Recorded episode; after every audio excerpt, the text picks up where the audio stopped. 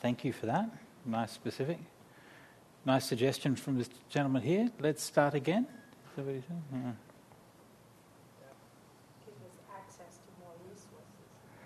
We need to reboot the world. All right, so uh, I promised something about uh, keeping of silence, and just to recap, so we have the Vinaya, which is the code of conduct for monks and nuns. Like usually, when you, you know, when I'm sure when, when you've learned about the Dhamma and so on, you've, you've most of the time would have learnt through the suttas, and of course that's that's appropriate. That's how it should be. But uh, I think it's also worth just having some idea of what's encountered in the Vinaya, and you know, this comes back to what I was saying earlier and saying this morning that we living in these times where we are so threatened, so uncertain from the threats posed, to us by the climate crisis and by the various other um, apocalypses that seem to roll down upon us on a daily basis. Uh, that the Vinaya gives us a example of how the Buddha used the Dhamma to create uh, an intentional community. And it shows us a lot of those very specific and very practical things that maybe we can overlook if we're just reading the suttas.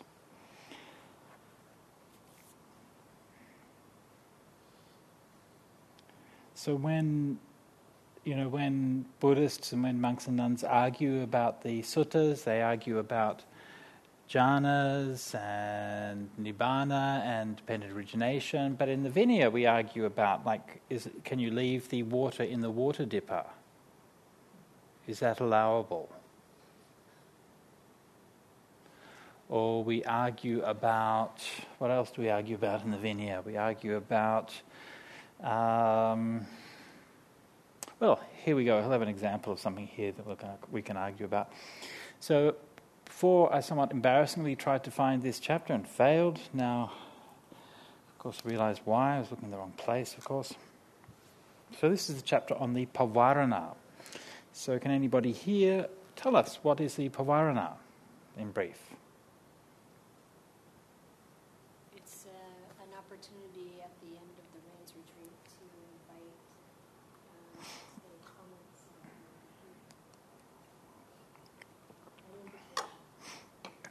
Invitation. Invitation for feedback. All right.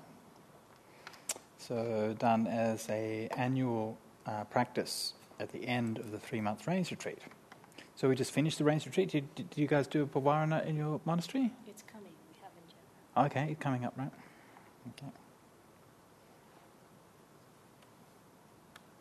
So, so this is from the translation by um, at the moment, the, the Vinaya translation on SuttaCentral is a bit of a hybrid. Uh, the traditional translation is by I.B. Horner, uh, and uh, Venerable Brahmali is doing a new translation. So the one on SuttaCentral is mostly I.B. Horner's one, with some some bits by Brahmali in there.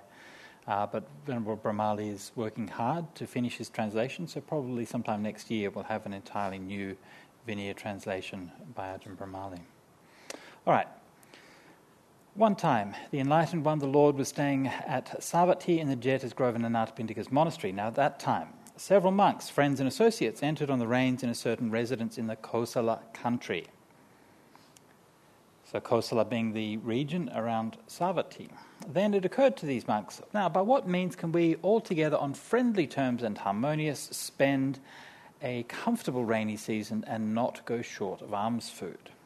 It occurred to them well, if we should neither address each other nor converse, but whoever should go return first from the village for alms food should make ready a seat, should put out a water for washing the feet, a footstool, a footstand, having washed a refuge bowl, should set it out, and should set out a water and water for washing.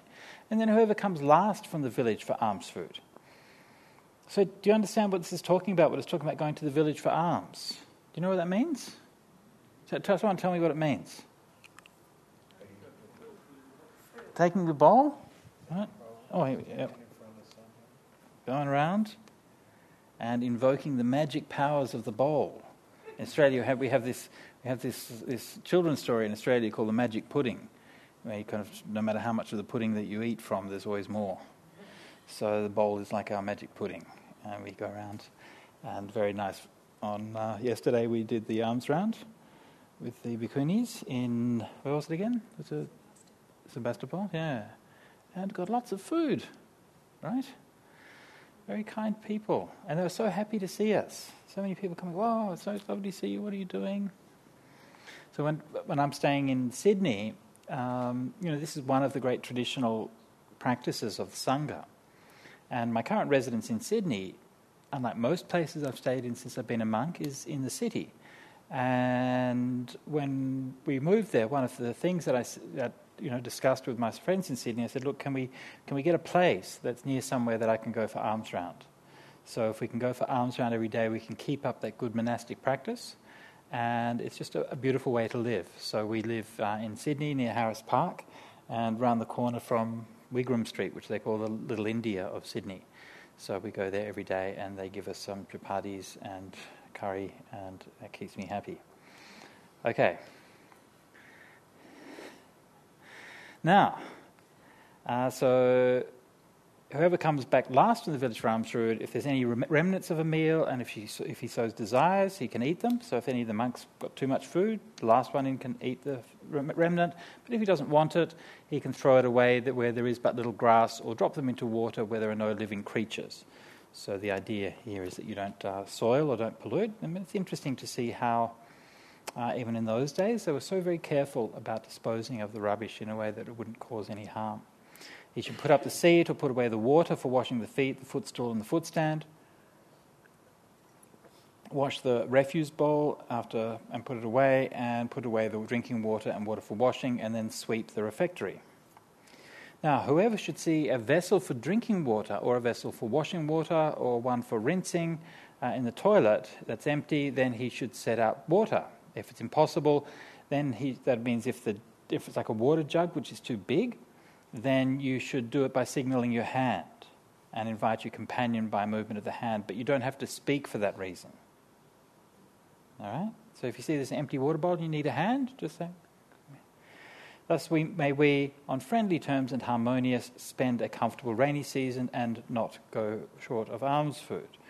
Then these monks neither addressed one another nor conversed, and it goes on and repeats that and says what they did. Now, it was the custom uh, for monks who had kept the rains to go and see the Lord. Then these monks, having kept the rains at the end of three months, packed away their lodgings and, taking their bowls and robes, set out for Savatthi. In due course, they, arrived, they approached Savatthi and approached the Buddha, and they bowed down. And it is the custom for the Buddhas to exchange friendly greetings with incoming monks. The Buddha said these to the monks I hope that you are well. I hope that you kept going. I hope that altogether on friendly terms and harmonious you passed a comfortable rainy season and did not go short of alms food. We were well, Lord. We kept going, and we, Lord, altogether on friendly terms passed a comfortable rainy season and did not go short of alms food. Now, the Tathagatas, the realized ones, here translated as truth finders, ask knowing, and knowing sometimes do not ask. They ask knowing the right time to ask, and they do not ask knowing the right time when not to ask. They ask about things that belongs to the goal, not about what does not belong to the goal. Uh, there is bridge breaking for truth finders. It's kind of a kind of curious bit of an idiom, but it means that they, they, don't, they don't do anything that doesn't belong to the point of the Dhamma. So when they ask questions, they either ask, Shall we teach the Dhamma? or they ask, saying, Shall we lay down a rule of, of training? Now, this is a stock passage which is inserted here, which to me seems to be kind of inserted to explain away the fact that Buddha is asking questions. I, I, I tend to think that Buddha was just asking questions because he wanted to know the answer. But this is kind of wanting to say, well, you know, of course he knew the answer already, and this is why he was asking it. But anyway, that's just my interpretation. And he said, But in what way, on friendly terms and harmonious, did you spend a comfortable rainy season? And we entered, and they told him. We went to, entered the rains in a monastery in the Kosala country, and we said, uh, Let us neither address each other nor converse, and that's how we did it. And then the Buddha addressed the monks, saying, Indeed, monks, these foolish men having spent an uncomfortable time, pretend to have spent a comfortable time. Indeed, these foolish men, having spent communion like beasts, pretend to have spent an equally comfortable time. Having spent communion like sheep, having claimed to have spent a comfortable time. Having spent communion in indolence, pretend to have spent a comfortable time. How can these foolish men observe and a, a vow of uh, members of other sects, of sects the practice of silence or a vow of silence. It is not for pleasing those who have not yet pleased and so on, not for the growth of the sasana. And the Buddha went on to say, monks, a vow of silence, the practice of members of other sects, should not be observed. Whoever should observe it is an offence of wrongdoing. I allow monks, monks who have spent the rains, to invite in regard to three matters what has been seen or heard or suspected. That means to say you invite to say, if I've done anything which has been seen or heard or expected to be wrong or to be harmful or something, then please admonish me.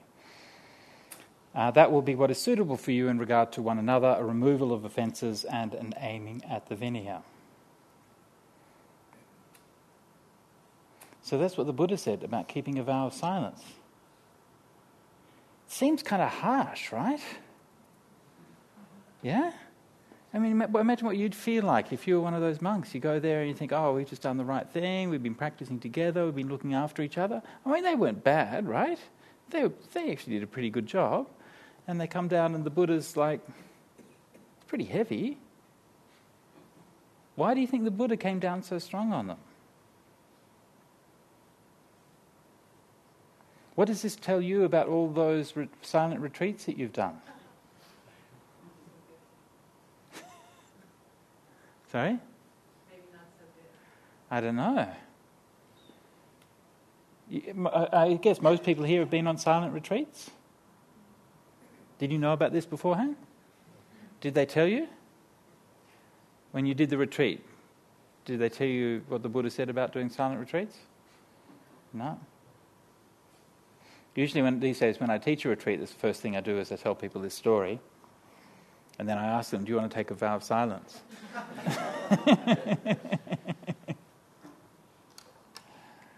so, what, what's this about? What's going on?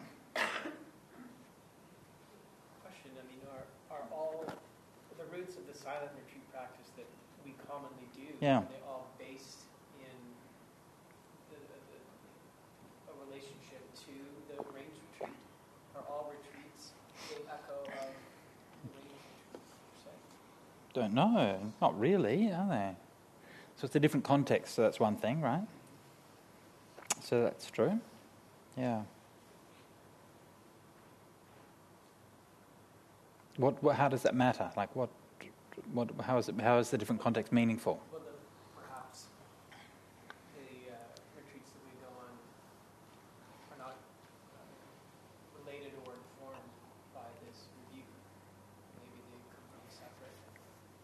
Okay, but in what way? Like, well, like how, how would that not be relevant? Like, why, if we understand why the Buddha is telling these monks off, then we might understand why, if we're doing a different kind of practice, why that's relevant in that different context.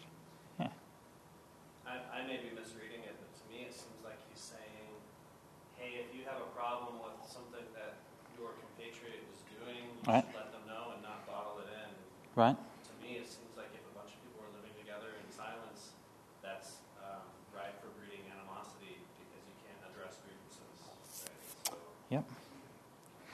Absolutely, and that's absolutely what the Pavarana is about.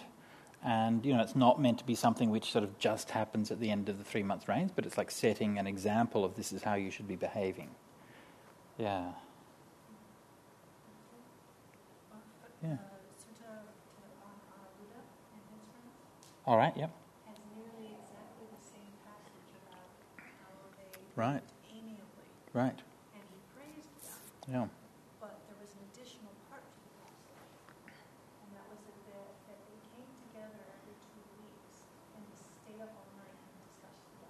Yeah, I think it was five days, but yeah, every five days. Yeah, five days. They, they didn't talk when it wasn't necessary to talk, right?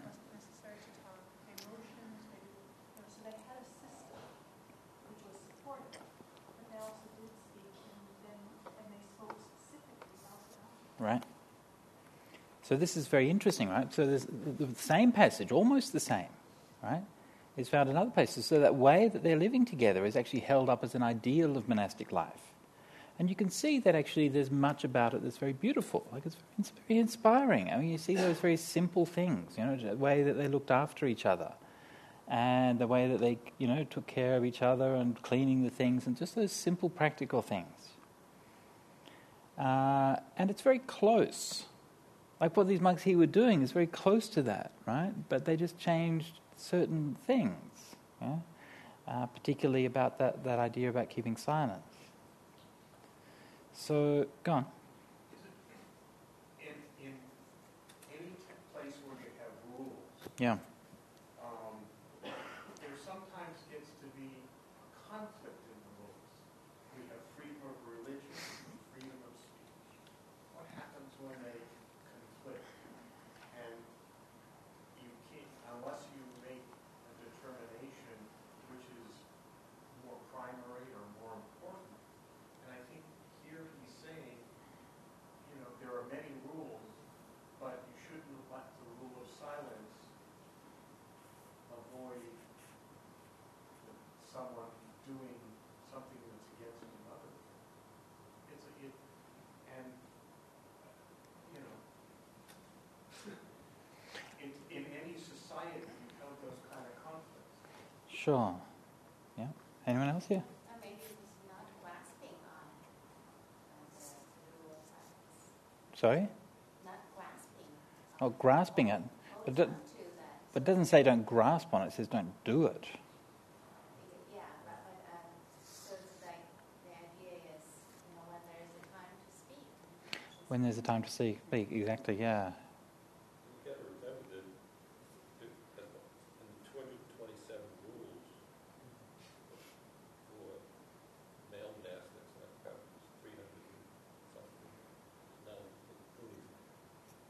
that says you're supposed to be silent? No.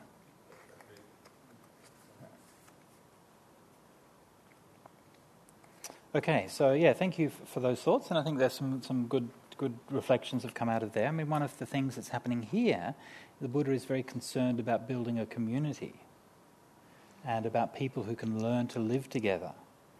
And you know, tr- traditionally, perhaps not been something that we have emphasized so much in modern Buddhism, where we have like retreat centers and Dhamma centers where you sort of come along and sit together. That's all very nice in that, but you're not necessarily building a community in that same kind of strong way. So, so you know, these days we t- I think people talk a lot about that. They talk a lot about building sangha and kalyana mitta and these kinds of things. Uh, but sometimes we don't remember that the Buddha actually did this, and that in the Vinaya there's a lot of information, a lot of guidance, and a lot of precedent for how to do this well. When we are practicing Dhamma, we are hopefully practicing the Noble Eightfold Path. And one of those factors is right speech, samma vaca. And sometimes it feels a bit like that no speech can be easier than right speech. And we think that by keeping a vow of silence, we're going to be keeping right speech. But you can see here, the Buddha saying keeping a vow of silence is like living together like beasts. Again, it's pretty harsh, right? Living together like sheep. In fact, when we recite how uh, you mentioned just a minute ago the, the 227 rules for monks, the 311 for bhikkhunis, that they are, uh, at the beginning of them, they say if you uh, have, conf- have uh, transgressed any of these rules, then you should confess it. If you don't confess it, then remain silent. If you've broken any of these rules and you remain silent, then this is a lie. This is false speech in full awareness. So you can actually lie by remaining silent. Yeah? And I mean, that's a specific technical legal context. But if we apply that more generally, I think that it's probably true that we lie by omission, like a lot. like a lot of things that we probably should be saying and that we're not. And you start to think of those things, and there's probably quite a few of them. So, so this is giving us some of those very practical examples of how to live together and how to build a community. Now, not, I, I, I wouldn't want to say that, that that should be directly applied if you're doing like a weekend retreat or a 10 day retreat. And if people want to keep a, you know, silence for that retreat, I understand. You know, it makes it easier to do your meditation. I, so I wouldn't say it's right or it's wrong. But I would say that it's worth reflecting on uh, and asking ourselves what are our priorities in practicing the Dhamma. Uh, that we do these things, and often we take these things on board without even reflecting or understanding the context behind it.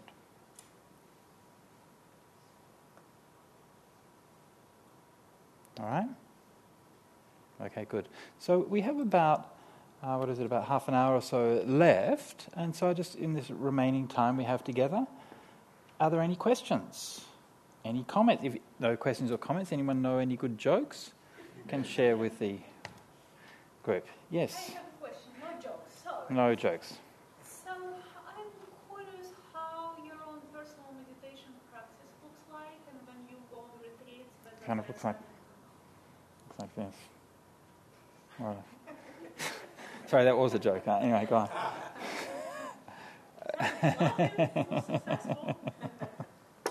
So, uh, go on. Yeah. And what? What? No, no, that's it. I just wanted to learn about your own personal uh, meditation practice Okay. and your own personal uh, retreat practice, Right. and when you go on retreat, whether it's silent or not. Okay. Well, um, so for myself, then uh, mostly my meditation I do is uh, I do loving kindness meditation and breath meditation, uh, and also like vipassana contemplation of impermanence primarily, and other things like contemplation of death, contemplation of the four elements, so a bit varied. And uh, you know try to keep generally i try to structure my day so that i can sort of work during the day and do my practice in, at night time uh, from time to time like when we have the rains retreat and so on then we have a chance to do more intensive practice. Uh, whether i keep a vow no i don't keep we don't keep we definitely don't keep vows of silence. It would be too embarrassing for the for the rains retreat. But we do have uh, um, if we're living in the monastery, most, I'm not sure what you're doing at Dhammadharini, but when I was in Australia at Santi or at Bodhinyana Monastery, uh, we would have an opportunity to do usually like a few weeks uh, of meditation in our kutis. So we just go to our huts and stay by ourselves. You're not really, you're not technically keeping a vow of silence, but you're also not really seeing anyone, and you just sort of get on and do your practice. Uh, before I went to Sydney, I was living in Taiwan, uh, and I stayed in I stayed on a little island off the coast of Taiwan called Qimei uh, for about two and a half years. And during that time, I was mostly staying by myself, uh, and hardly ever saw anyone or talked to anybody. And I just stayed in my room and did my translations. So that's where I translated the four Nikayas. Uh, and that was all I did: do my translation and do my practice. Yeah, so I was very lucky to have the opportunity to do that. Yeah, I felt quite felt quite sad when it finished. I'm like, I wish there were more suttas so I could translate them for longer. yeah. How many hours per day would you say? Uh, It depends on the on the time. Like probably at least a couple of hours a day, but you know more than that if there's if there's an opportunity. Yeah. Yeah. Gentleman at the back. Mine's a little bit of a technical question. Yeah. We were talking about the first council this morning, Yeah. yeah, this morning. And um, is there any, do we have any sense of uh, how close the, the the canon is today from how it was in, at the first council? And how much development there has been since that time? Or, or do we know that? Or is that too big a question? Right.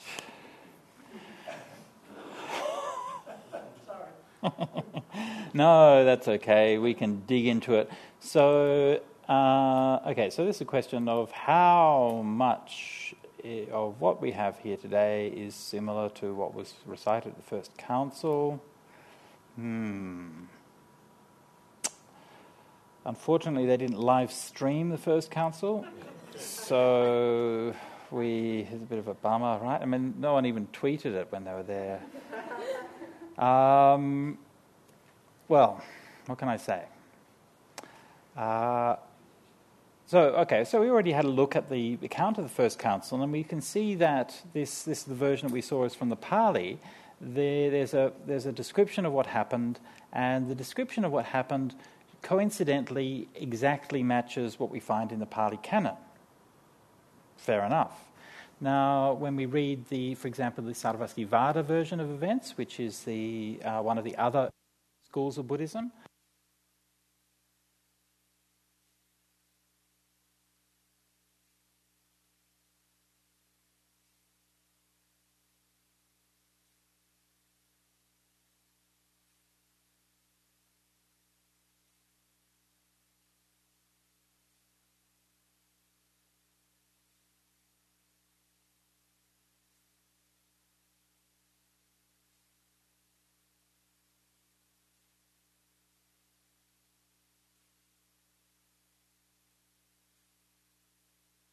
uh, I've got a red light on the back.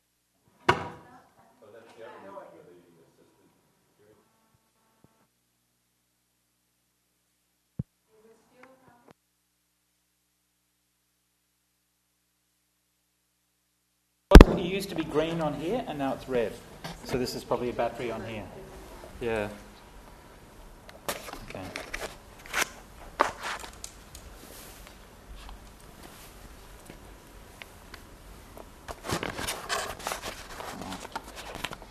All right. Let's see how we go. Is that good? Can we hear that? Okay. All right. So hang on. The right way around. Sure. Hang on. Just be that way around. That's better. Is that better? Okay. No, maybe not.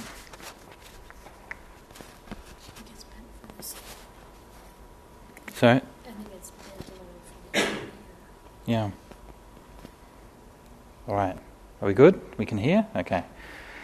All right. So, um, where were we? Right. So we heard that version. Now, Sarvastivada is one of the other schools of Buddhism, which was very widespread and very prominent for many hundreds of years after the Buddha passed away. And in their Vinaya, they give a description of the first council which does not begin with the Digha Nikaya, which the Pali version says, but it begins with the Samyutta Nikaya. And lo and behold, the Sarvastivadin suttas also begin with the Samyutta Nikaya or Samyuttagama. Beginning to see a pattern here, and the Dharmaguptaka Vinaya gives a description of what happened which matches their suttas, the Dharmaguptaka suttas. Strangely enough, people tend to write these things to say that the ones that they have are the right ones.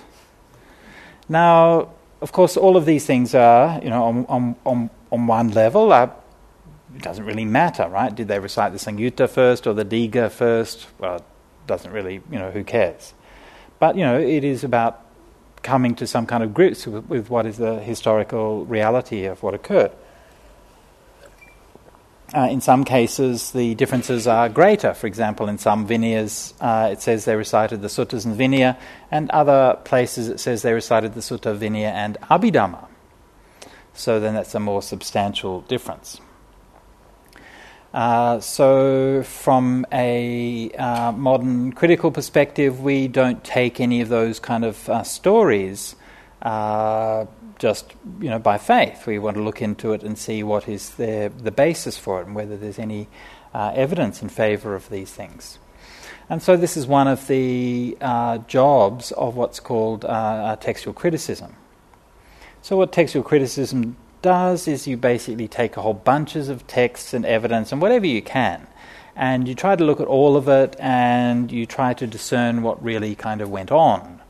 Uh, and that's kind of a job of scholarship and these kinds of things. Now, textual criticism is by its very nature somewhat uncertain. Like any kind of scientific enterprise, it's always changes, it evolves. People, you know, argue with each other and write new papers and disagree with the other person's papers and these kinds of things.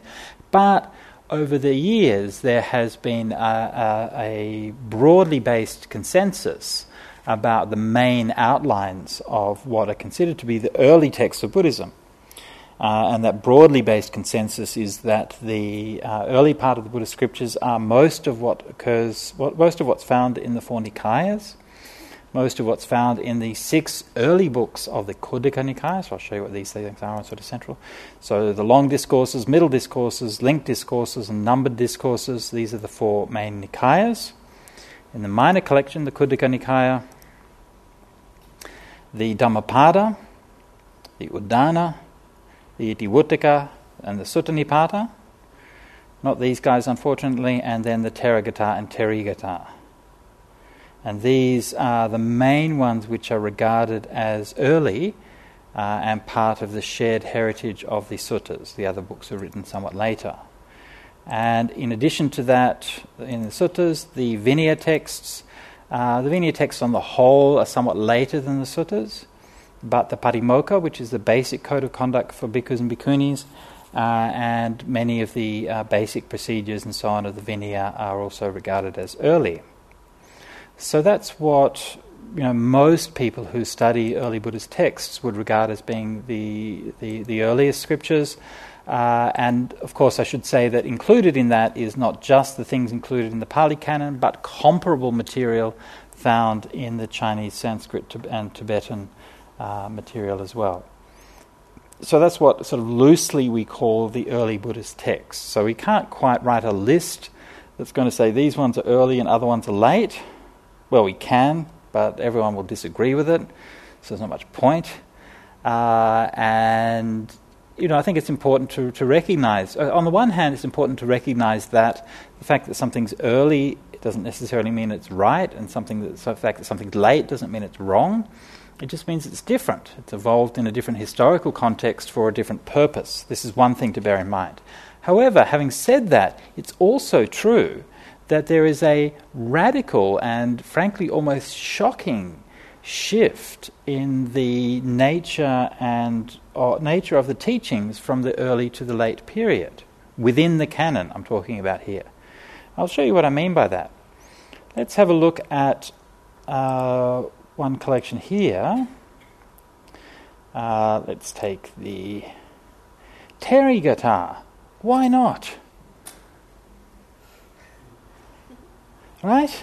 We love the Therigatha. Okay, we'll take the Tika Nipata, the threes and the Therigatha. I don't even know what these things are, I'm just collecting them randomly. Apara Uttama Dantika. That sounds like a nice name. Okay, now I just chose this completely randomly. I've got I, I, I translated this right, but it's not like I can remember all the things I've translated. Right, I've done so many things I can't remember. So Dantika Teri. So the verses of Dantika Teri. I'll, I'll take the Pali way for this for a moment. Leaving my day's meditation on Vulture's Peak Mountain, I saw an elephant on the riverbank having just come up from his path. A man taking a pole with a hook asked the elephant, Give me your foot. And the elephant presented his foot, and the man mounted him. Seeing a wild beast so tamed, submitting to human control, my, ma- my mind became serene. That is why I've gone to the forest. Yeah? Nice, right? So this is, and this is all the hallmarks of the early Buddhist literature. And again, just to say, I, I just randomly chose this verse, and the Theragatha and the Therigatha, the verses of monks and nuns, is full of this kind of thing. You can see the emphasis on the meditation for a start. Right? Here I was meditating in seclusion, I come down, but also that emphasis on something very real and very immediate. To see something just an, what, an ordinary sight in those days an elephant, an elephant trainer working with the elephant, you see that, and ah, taking a lesson from real life and applying it to the actual work of making your mind serene, and then recognizing, ah, that's why I'm doing this. Yeah? It's very human. Yeah? It's very human. And it sounds like something that you might think if you're walking down the street with a bit of mindfulness. Right? And you might th- see uh, a, a, a, beautiful tree in blossom, or you might see uh, a mother looking after her child, or you might see many things and then think, ah, oh, it reminds me of the Dhamma, and this is why I'm meditating. So this is what this is typical of the Thera Therigatha and typical of the early Buddhist texts. Now, the Thera and Therigatha, which give the verses of the lives of the monks and nuns, are accompanied by another set of scriptures called the Thera Apadana and Theri Apadana. And the Theri Apadana and Thera Apadana and Theri Apadana give the stories of the past lives, ostensibly, of the nuns, and often the same nuns. I was wondering if we've got a Dantika, uh, a Theri Apadana. We'll see. And let's see whether let's see if we can just find even the same one. I'm not sure if uh, Dantika has the same. Dantika, maybe she doesn't have a Terry guitar. Theri Apadana. Sorry? An Apadana. No, perhaps not. Okay, so let's look have a look at a random. See, I'll just close my eyes. Random Apadana. Okay, here we go. Cut Duchabikadaika, Apadana. Taking a spoonful of begged food, I gave it to the best Buddha, the teacher, whose name was Tissa. So, this is a Buddha in a far past life who was wandering begging food. Accepting it, the Sambuddha Tissa, chief of the world, the teacher, standing on the road, uttered this thanksgiving to me. Giving this spoonful of begged food, you will go to Tavatimsa. You will be fixed in the chief queen's place of 36 kings of the gods. You'll be fixed in the chief queen's place of 50 kings who turn the wheel. Everything your mind may wish for, you will receive it every day. Having enjoyed great happiness, you will go forth possessionless, destroying your defilements. You'll realize Nibbana, undefiled. Having said this, the Sambuddha Tissa, chief leader of the world, the hero, flew into the sky just like a swan king in the air. Well given was my superb gift, well sacrificed, my sacrifice. Giving that spoonful of begged food, I've attained the unshaking state. Right? Awakening isn't sitting in the forest and meditating, it's giving food. In the 92 eons since then, I gave that almsgiving back then. I've come to know no bad rebirth. That's the fruit of giving begged food. My defilements are now burnt up. My all new existence is destroyed like elephants, broken chains. I'm living without constraint still, still the elephants, right? Uh, being in the best Buddha's presence was a very good thing for me. The three knowledges are attained, I've done what the Buddha taught. The four analytical modes, patisambhidas, the eight deliverances, the six special knowledges mastered, I've done what the Buddha taught. Thus, indeed, the Bhikkhuni Katucha Bhikkadaika spoke these verses. So it's kind of different, isn't it? Yeah? I mean, it's not completely different, right? I mean, there's, obviously there's shared values in there, but still, it's very different. And this is not just one isolated case. Like I said, I just chose that at random, and the verses in the Teri and Ter- and Therigatha all have that quality that we find in those early Buddhist texts. And the Teri, Apadana, which was maybe a couple of hundred years later, right? almost all the verses are like this. In fact, this is, these are quite restrained compared to some of the others, which go all the divine celestial mansions you've got with all the flowers adorning them and all of these kinds of things. So you can see that when when we are, um, you know, those of us who are interested to study Buddhism and to study what the Buddha taught, we focus on the early Buddhist texts. There are reasons for it, you know, and those things which we find most valuable, most real, most immediate those are the things we find in the suttas and in what the Buddha actually taught. Aren't the others real, the original format? I feel like this is uh, kind of in the hands of translators. They make it kind of no, no, no. This is a, this is a quite a literal, straightforward translation. Yeah, good, good. This is only recently translated by Jonathan Walters, uh, and he did a good job. Yeah. But it was written a couple of years later than what you wrote. A, a, A couple hundred years. a couple of hundred years later, yeah. than what you just wrote. Exactly, yeah. Yeah. So, so yes. So that's how. earlier translator means No, no, no, it's not an earlier translator. This is a new text, right? It was written a couple of hundred years after the Buddha, uh, after the other text. Yeah, it was composed. Yeah, not They translated. had to integrate their brief and day without their Buddha. And having all of the people who directly knew the Buddha have passed away. Right? So they don't have any direct contact with Buddha anymore. Right? And. Yeah, that's a, a lot of that literature is really, um, in, a lot of that sort of mid-period literature, especially, is really kind of informed by that sense of loss. I sort of want feeling that we live in we live in failing times. Yeah. Yeah. Would you mind sharing a little bit your personal stories of how you um, get involved in Buddhism and, and what's your dream? Or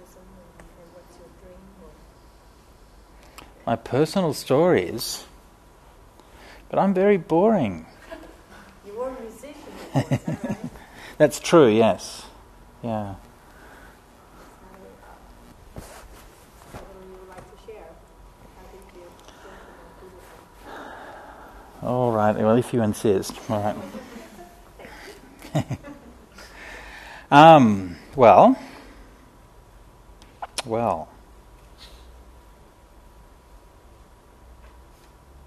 So I lived in uh, Australia. I was a musician, and um, that was fun.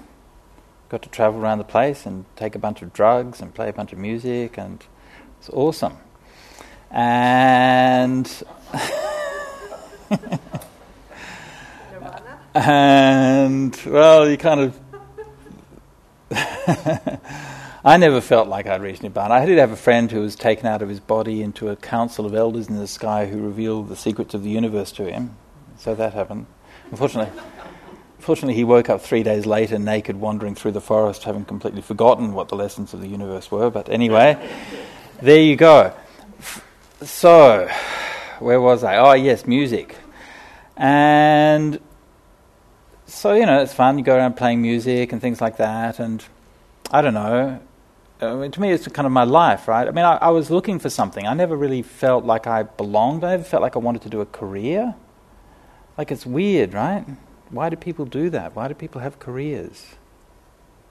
I don't know. Anyway, so I did this, and I was very lucky to have that opportunity. Met some good friends. We made some music together, and then, of course, it all fell apart because we were all stupid, and we thought we would, you know, we thought we were better than we were, or whatever. Anyway, so I was kind of depressed and so on, and my friend Thisbe uh, called me from the Central Australia. She was living on an Aboriginal community out uh, at Imanpa, not far from Uluru. And she called me and she said, Well, look, why don't you come out and stay with me? We can spend a few weeks out in the community together. So that sounds like a good idea. So, of course, not having any money, I grabbed my backpack and grabbed my guitar and started hitching down the road. So I hitched north from Sydney. Anyone, anyone been to Australia here? Anyone been to Australia? A few people been to Australia. Good. You ever, you ever driven that road, the highway from Sydney up to Brisbane? No. Okay. Anyway, beautiful highway. And uh, so I was hitchhiking up, hitchhiked up to Brisbane, that's fine, playing music along the way, and I would just sort of sleep in the parks and sort of go busking, make a few dollars, buy a falafel roll, and, uh, you know, that was good. Then headed up to Townsville. Townsville's about another thousand kilometres north of Brisbane. And once I arrived at Townsville, then, uh, you know, got my, my guitar and I'm standing to hitchhike by the side of the road, and one hour, two hours, three hours, and it got to the whole the end of the day. I'm like, no bastard's giving me a lift. What terrible people these are, right? I just want a lift. Anyway, no one can stop. There's like hundreds of cars gone past. Anyway, so went back into Townsville, played a few songs, got a bit of money, bought a falafel roll, slept in the park. In the morning, I woke up and like facing me in the morning, like here, was a cane toad. Anyone, anyone know about cane toads? Yeah, a few people know about cane toads. Yeah, cane toads are, um, well, they're, they're not pretty. Uh, in, in Australia, I think it was in the 1950s, they had this bug that was eating the sugar cane. And so they thought this, um, this kind of toad, which was from South Africa or something, would uh, be good for eating these bugs. So they did this experiment. They, they fenced off a field of sugarcane, they put the toads in there, and then they observed them. They found out that the bugs live at the top of the sugarcane and the toads live at the bottom of them. So that's not going to work. Unfortunately, there was a hole in the fence. So, fast forward, then there are now like millions and millions and millions of these horrifying things which eat like everything else. And uh, right across the north of Australia. Anyway, so this cane toad is staring me in the face. Uh, hello, cane toad. All right, so I go and stand by the side of the road again for another day. Nothing. Third day, standing by the side of the road, still nothing. Right? Bad, isn't it? I mean, this is Townsville. I mean, you've got to put it relatively speaking. I mean, this is like a, you know, if you've got a hippie going hitchhiking in Alabama, they're probably going to be expecting a few kind of fallow periods, shall we say, between getting a friendly reception. Anyway, so there I was so frustrated. And by this time, because remember, I'd already was kind of depressed when I started this journey, and by now I've completely lost faith in humanity. I didn't, you know, what's the point? So, what do I do? I said, bugger it, I'll walk. So I just started walking out of Townsville, or walk west. And, well, there's not a lot there When I say not a lot, I mean like nothing. and I walked for a, few hours and then got to this, just at evening time, there was a, a, a came across this farmhouse and I asked, I asked them, I said, you know, where where's the ne- nearest town? You know, I thought I was going to walk to the next town and see if I could get a lift from there. And then they said, oh, the next town's like 130 kilometres, 100 miles away. So I'm like, okay, maybe I need to reconsider this plan. So I sat by the side of the road that night, and then in the morning started walking back into town. As I was walking back into Townsville, I uh, came walked past a dead kangaroo on the side of the road. And if you've ever travelled around Australia, then you know it's actually quite, you know, it's very common to see dead kangaroos on the side of the road. Uh, and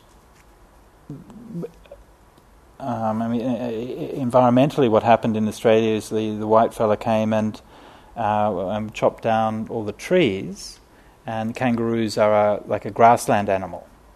So, you know, very many of the animals in Australia were very adversely affected by that, but the kangaroo population actually has increased a lot uh, because they love eating the grass. Anyway, so then they jump in front of the cars, and that's that. So there's a dead kangaroo on the side of the road, and I'm just walked past it, didn't think too much of it, and then I hear this sound. The sound's going like that.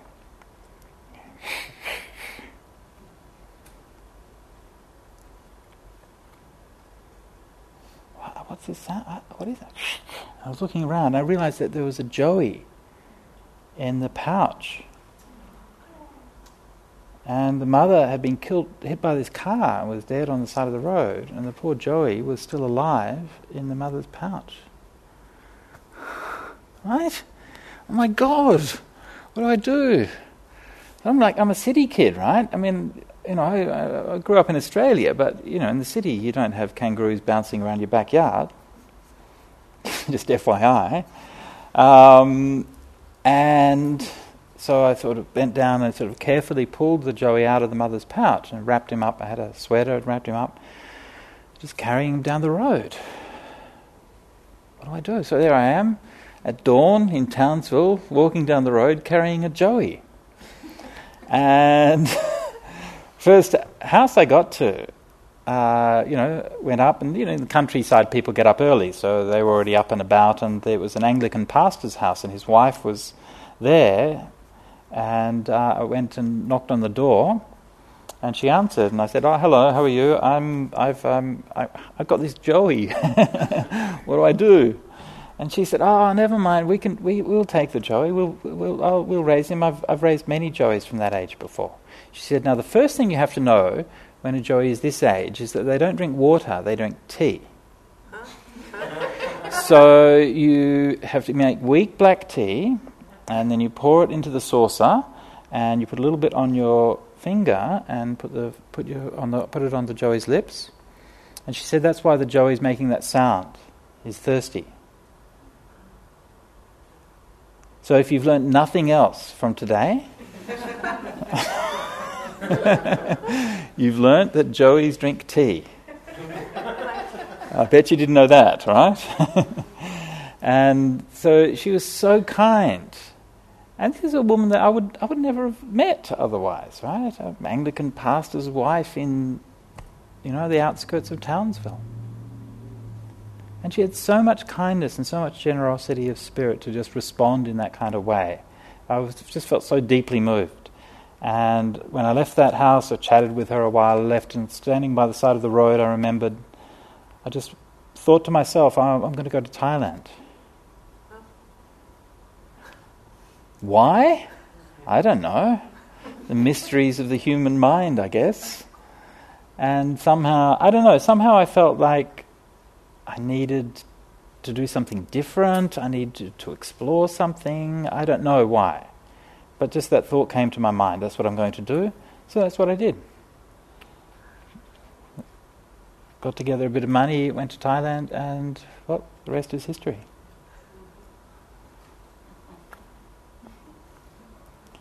So there's a number of lessons that we can draw from that story. Number one is when young people come to me and they say, you know, I want to be a monk or I want to be a nun, but my parents don't like it. And I say, well, it's easy. First, grow your hair and join a rock and roll band. And then your parents will be thrilled if you do like literally anything else.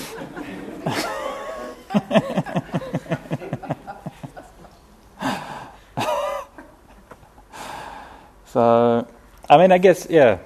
So every, everyone has their journey, right? I mean, when I put it like that, it sounds kind of very kind of lurid and really kind of exciting and things like that. But to me, it's just my life, you know. It's just the choices that I made and what I did. And uh, you know, I'm, I've always felt very uh, blessed and very uh, privileged to have been supported. Uh, when I went to Thailand and there was a monastery there, I could go and stay for free and do meditation, which was great. That was the main reason I went there. Oh, it's free. Ah, oh, great. And you can do some meditation. Oh, yeah, sure, whatever. and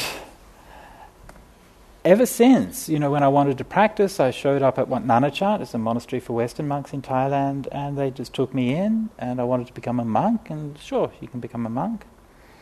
And I had a place to stay, I had teachers, I had books, I had all of the things, I had good spiritual friends, anything that I needed for for living the holy life. So that's one thing that's always been very important for me is to try to remember that and to extend that to others. And to remember the blessings that the Dhamma has brought to me and that my responsibility to share that with others. And I know that, you know, at that time I didn't really understand these things. You know, why is it that I, as a bloke, can go there and just ordain, and it's not even an issue? But if there were women who wanted to go and ordain, suddenly it became an issue. Why is that? I don't know. I didn't understand. So I had to try to find these things out. You know? And I understand also, you know, as a white man, Right? You get those privileges of being able to do these things. And so, always sort of something that's been really powerful for me has been to say, well, look, those benefits and those privileges that I've had from the Dharma, I need to share them with others and try to live in a way that will always share those things. And I, I, I, this is part of what's uh, fueling my, my work with SuttaCentral is just to remember that the Dhamma should not be, you know, it should not be restricted by nationality or by gender or by sexuality. It shouldn't be only those who can afford it. It shouldn't be just to the rich who can access, access to the Dhamma. And everybody should have access to the Dhamma everywhere all around the world. So when I did my translations, all of my translations are done under a, a public domain license. So they belong to humanity, they don't belong to me.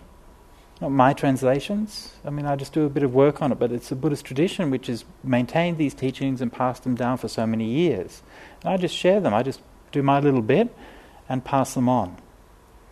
And by doing that, we bring so many people together and can, can, can create so many amazing things that there's no way I could even begin to do by myself. When I began today, you know, we talked about climate change and the, the, the climate crisis and the, the um, threat that that's posing and the, the, the, difficulties we're all going to be facing. The teachings in the, in the suttas do, in fact, talk about climate change uh, of course, impermanence being a central thing, they talk about the changing of the climate. They even talk about anthropogenic climate change. That human activity, especially growing of crops and agriculture, is responsible for changing the way the climate is. Those ideas are explicitly talked about already in the suttas two and a half thousand years ago. So, as Buddhists, or as people who, you know, whether or not we consider ourselves Buddhists, but as people who are interested in the Buddha's teachings, we draw on that to find that wisdom and that love and that compassion to look after ourselves and to look after each other. We learn from what the Buddha taught us in terms of how we can live together, how we can advance, how we can find freedom. We look at these things, and in situations where hope has gone, we don't fall into despair. And we remember that Dhamma is not lived for any other purpose than to be free and to be to do the right thing. And so many people ask you this. I, like you know, and I, when I talk about these things, I say, well, personally, I don't know how you feel, but personally, I've given up hope. I don't have any hope. I don't think we're going to fix anything. Now, I may be wrong, hopefully, but I doubt it. But what does that mean? I mean, for me, it means I try to live every day as best I can. Whatever happens is beyond my control.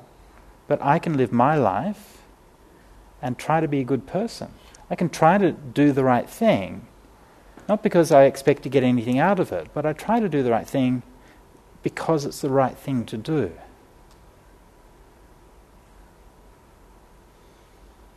So hopefully, we can learn a way to find and to live together as Dhamma practitioners through these really challenging times. So it's four o'clock now, we should be wrapping up. And I leave that Dhamma with you for now. I'll be doing a number of events around the place over the next few days.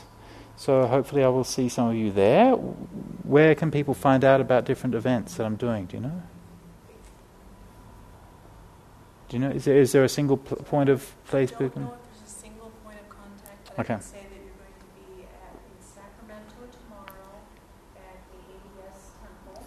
Okay. Um, Okay.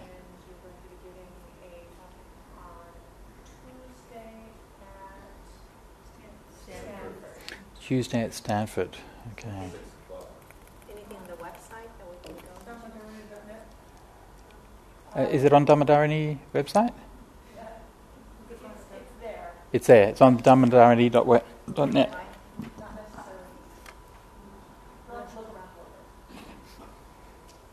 All right. So thank you to uh, all of you for coming and for your attention and for sharing this Dhamma space with us today. And especially uh, thank you to all of those people at the Sati Centre here who have hosted us uh, for your kindness and your generosity. And uh, I wish you all the best. May you all attain Nibbana quickly.